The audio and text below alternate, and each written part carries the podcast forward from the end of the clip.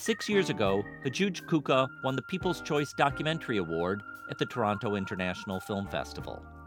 Last week, in his home country of Sudan, he was sentenced to prison. Now we focus on what comes next. I'm Thom Powers, and this is Pure Nonfiction. Hajooj Kuka was born in Sudan, raised in the United Arab Emirates, and went to college in the United States. Then he moved back to Sudan, where he's practiced both filmmaking and activism.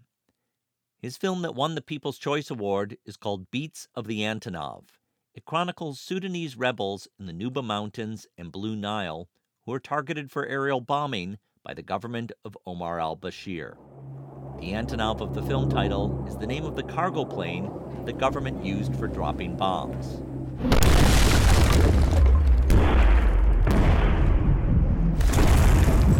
Hajooj captures harrowing moments of warfare, but the film is balanced by laughter and music.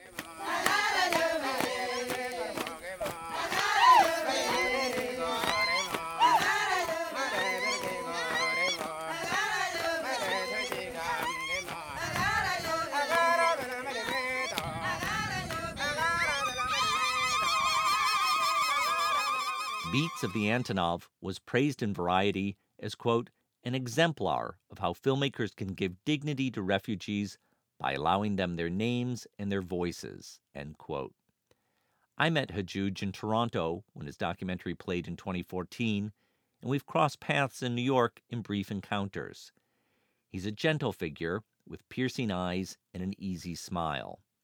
He described his filmmaking two years ago on a podcast for The Guardian the power of doing a documentary is the surprise you have when you interview people and they say something and you're like, that's so true. That's my experience. And I didn't realize until I was interviewing somebody and there he's like, yeah, every time there's a bombing, people start laughing. And I was like, oh, that is true. That's what I do actually. I start laughing. And it's just that joy that I'm still alive. Everybody's still alive. Like we're, we're still good. We're still good. The way he described it is like, it's like this pain and suddenly there's life again. And, and and we'll laugh. We're happy. We're excited about life. Beats of the Antonov went on to play in the United States on public television's POV series. His more recent film is a work of fiction, an offbeat comedy set in Sudan called Akasha, that played at the Venice and Toronto festivals in 2018. Hajooj is a member of the Academy of Motion Pictures that signed on to a statement calling for his release. This comes at a time when Sudan has undergone some positive developments. President al Bashir was brought down in a coup last year after months of protests, ending his 30 year reign. He's currently being sought by the International Criminal Court for crimes against humanity. Sudan is now run by a transitional government that has moved away from the hardline Islamicist tendencies that were once more prevalent. So it was unsettling in August when Hajooj and other artists were arrested on dubious charges over disturbing the peace in Khartoum. It was more shocking on September 17th when Hajooj and four colleagues were sentenced to two months in prison without bail. Now they await an appeals process that could take another week or more. My guest on this episode is Steven Markovitz. He's a South African producer who's brought many African directors to international attention through his company Big World Cinema. His roster includes Hajooj. I reached Steven at his home outside of Cape Town four days after Hajooj went to prison. I started by asking Steven to talk about Beats of the Antonov. I think what Hajooj, his main thing was that he was making a, a, a documentary about a war, um, uh, but he didn't want to make a depressing film.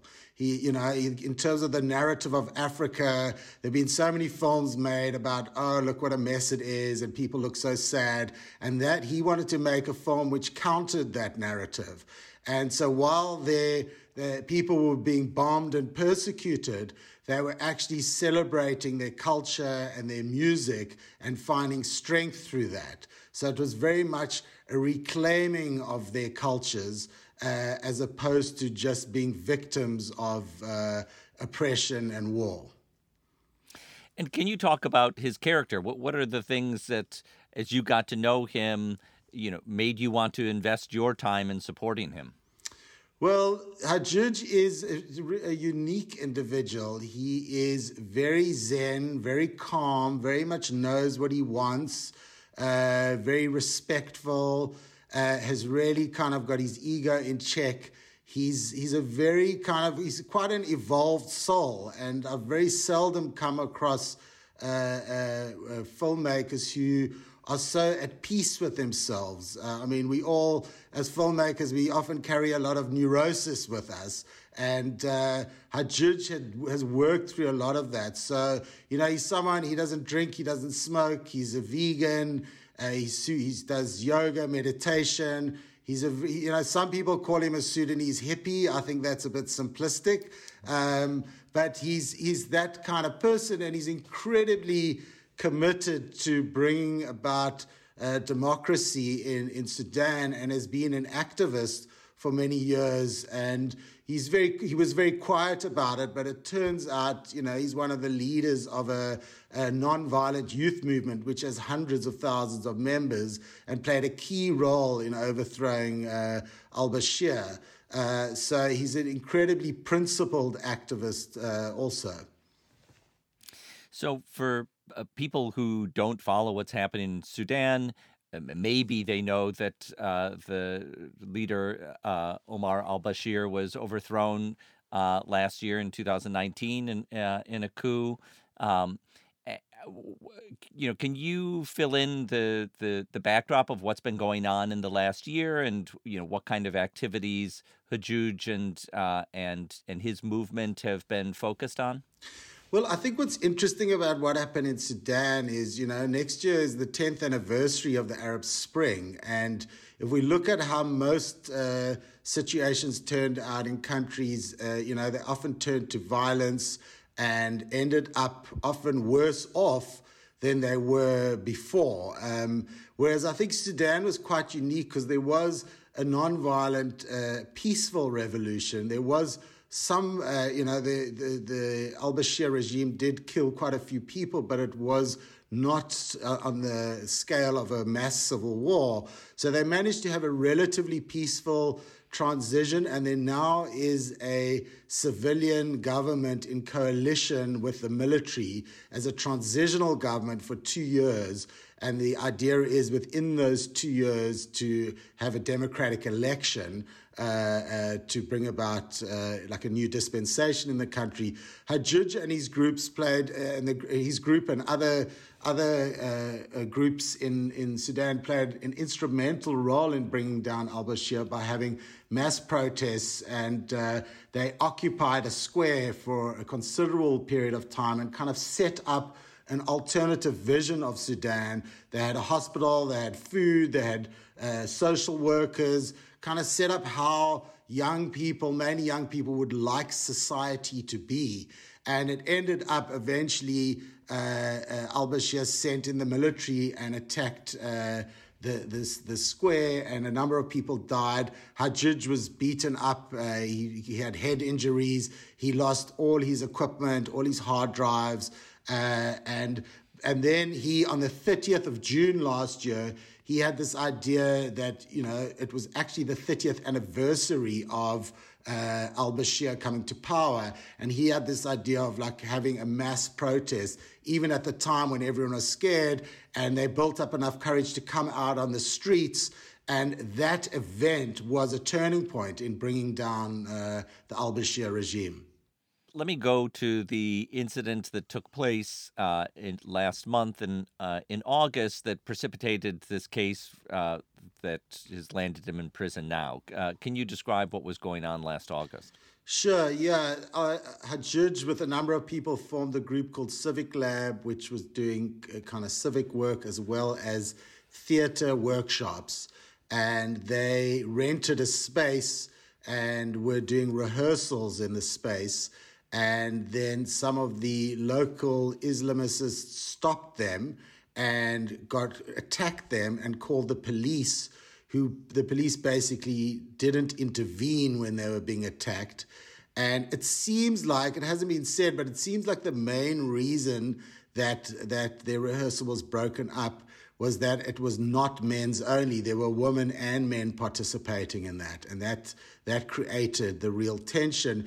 They were then taken to prison, uh, and in the prison, the one female artist who was arrested was beaten up in front of everyone by a policeman, and that created incredible tension and. Uh, and she was knocked to the ground and uh, the uh, the other artists, including Hajooj, tried to intervene to protect her, and then they started singing songs, and then they were charged with disturbing the police, disturbing the peace in a police station. Uh, that was the charge against them. Uh, they were, um, yeah, they kind of they got bail and they split the groups groups up into a group of five, which includes Hajooj, and there's another group of six artists who are uh, facing trial on Thursday this week, and uh, they've been appeared in court five or six times, and you know normally something like this might be carried with a fine or something like that, and uh, much to their shock, the judge sentenced them to two months in prison uh, which they are now appealing through the courts. So when this went to trial last week and this sentence came down, it was not what anyone expected. No, no, it was totally unexpected. Uh, the, the, the, the lawyers were very confident that they would get off and that there wasn't really a case. Uh, and uh, it seems like there has been, you know, there are factions within the government who are orchestrating this, and there are other factions who who would support Hajooj and his artists. So, you know, with transitional governments, it's often quite a messy process, and you kind of have this coalition of forces pushing and pulling. And I think what's happened here is Hajooj and his artists have got caught up in that dynamic. There was a report that Hajooj had been beaten in prison. Can uh, you describe what you understand in, in, of that situation? Yeah, what happened is I think it was the first day they were uh, moved to prison. Uh, firstly, they were sentenced and they were not given the option of bail. So they were taken straight to prison. And in the prison, they, Hajooj was uh, beaten by, by some of the guards and they cut off some of his dreadlocks. As you know, you've met Hajooj, he's got dreadlocks down to his ankles. Uh, they cut off some of his dreadlocks and he was beaten. And uh, and what happened is we got that news out quite quickly, and there was quite a big outcry, and that information got to the government. And what's happened now is the national head of prisons went to the prison and is now has now based himself at this prison and has changed the conditions of all prisoners in that prison to improve conditions uh, in, in, a far more equitable way. And uh, so, in fact, what Hajooj went through has led to an improvement of the conditions in the prison. Can you describe the movement that's happening now to calling for the release of uh, and the other four artists? Well, at the moment, we, we're getting, uh, there's a lot of support uh, uh, around uh, this cause, and we've seen all a lot of major festivals signing up um, uh, to, uh, to, support this. Sundance, Toronto, Berlin, Venice, IDFA, and, and various other festivals and institutions have signed onto this. and we also know a number of foreign governments are also have also approached the Sudanese government around this. Uh, and we saw, also saw an amazing gesture by, by Cameron Bailey in Toronto, where in the middle of the festival, uh, Cameron, or actually towards right at the end of the festival, Cameron uh, decided to show both Beats of the Antonov and Akasha at Toronto as an act of solidarity. Uh, and so at the moment, there are people from all quarters approaching us who want to help.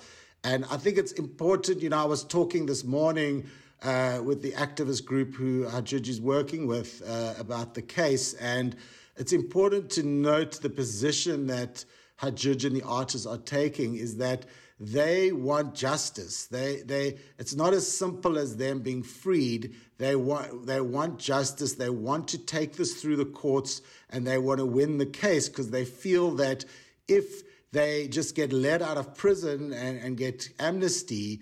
Uh, because there's a lot of attention on their case, that's obviously going to be seen as the reason they got out. But the average person who's being sent to jail, often unjustly, will not have that luxury. So they want to, they want the court to acknowledge that uh, these charges uh, uh, must be dropped, and for the court, they want to win the appeal to try and get the justice system working in the country. You described the period of transitional government uh, in Sudan with different uh, factions. Um, do you have any indication that international pressure uh, on this case is is meaningful to to people who can make a difference in the case? Definitely. I think there's, I think just the example of the way the director of prisons went there and, uh, and improved prison conditions, that was a direct result of, of global pressure um, on, on the Sudanese government. And I think what you've got to remember is that this government has taken over from an incredibly brutal regime and they've really determined to change the image of Sudan. You know, at the moment they're trying to get ambassadors recognized. They're try they they trying to improve the human rights record. They're trying to change the image of Sudan, and there are a lot of good progressive people who are working on that. Um, so I think. The, the, the government is incredibly sensitive to outside criticism because they don't want to be seen as associated uh, with the previous regime. They want to make a clean break from that. So I think there is definitely the government is feeling the pressure uh, every day.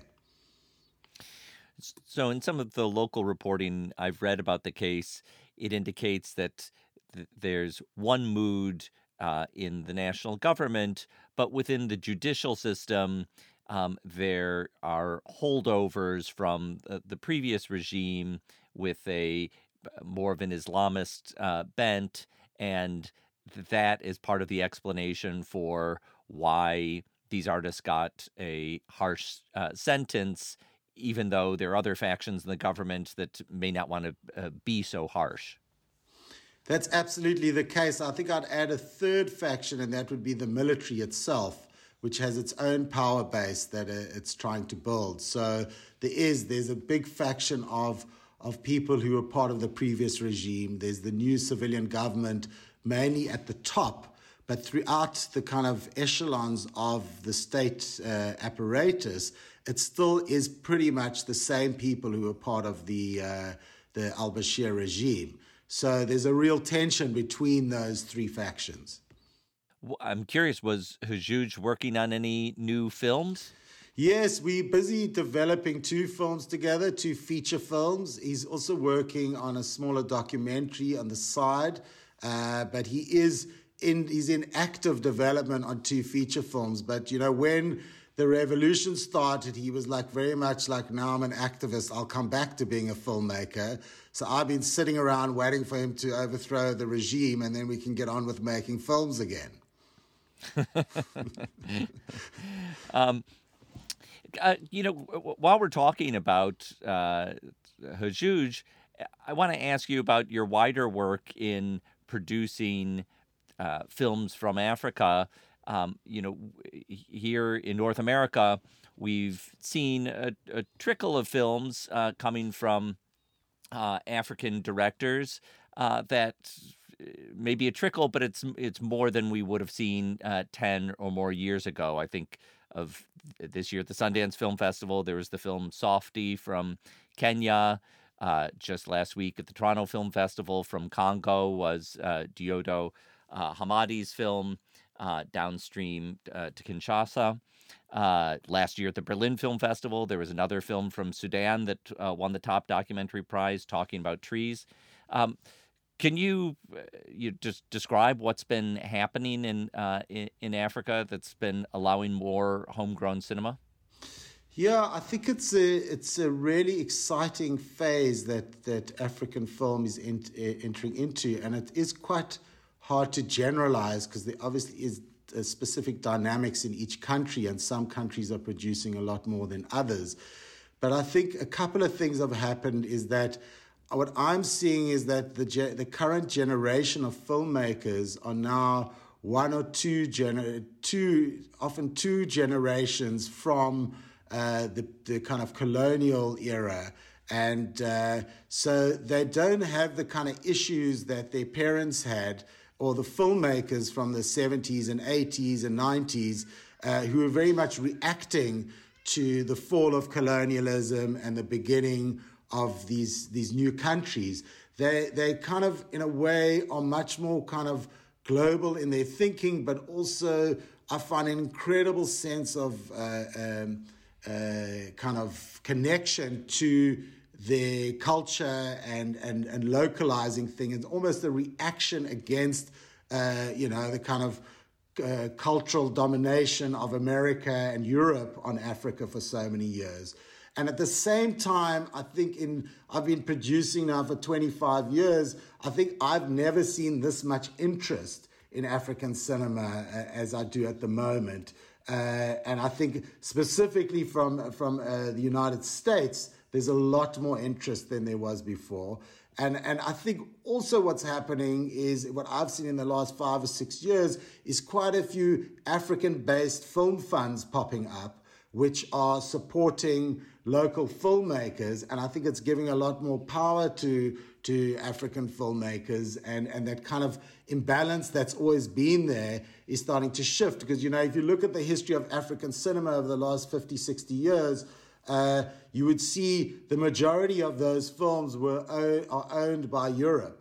And, and I think there's now beginning to be a shift in the ownership patterns, which I think is impacting on the kind of films that are being made.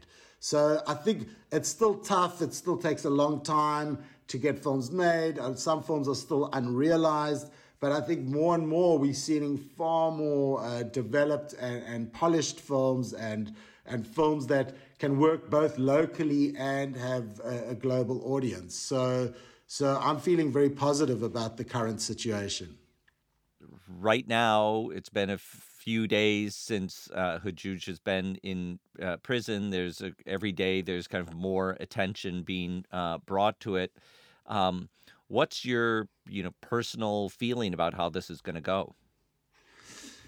I think what I think it's a precedent-setting case in in the New Sudan. I don't think there's been anything like this in the New Sudan, and I think it's a test of this new coalition government how they handle this. My feeling is I'd be very surprised if they don't win the appeal. I, I think it's most likely they're going to win the appeal, and it will set a precedent. Uh, on how people are dealt with by the, the police and the judicial system. I don't think one case will change things overnight, but I think given the attention this case has got, uh, I think there's a really good chance this can start helping to shift that dynamic between these three factions in the country and bring about a more equ- equitable way uh, of uh, dealing with justice and uh, in the country. So, so I'm feeling optimistic that there will be a positive outcome to this. I want to thank Steven Markovitz for speaking with me. You can check our show notes to follow Steven on Twitter and monitor the latest developments for Hajooj Kuka. Thanks to the International Coalition for Filmmakers at Risk and all the other individuals working to free Hajooj and his colleagues. You can join those efforts using the hashtag #ReleaseTheArtistSudan.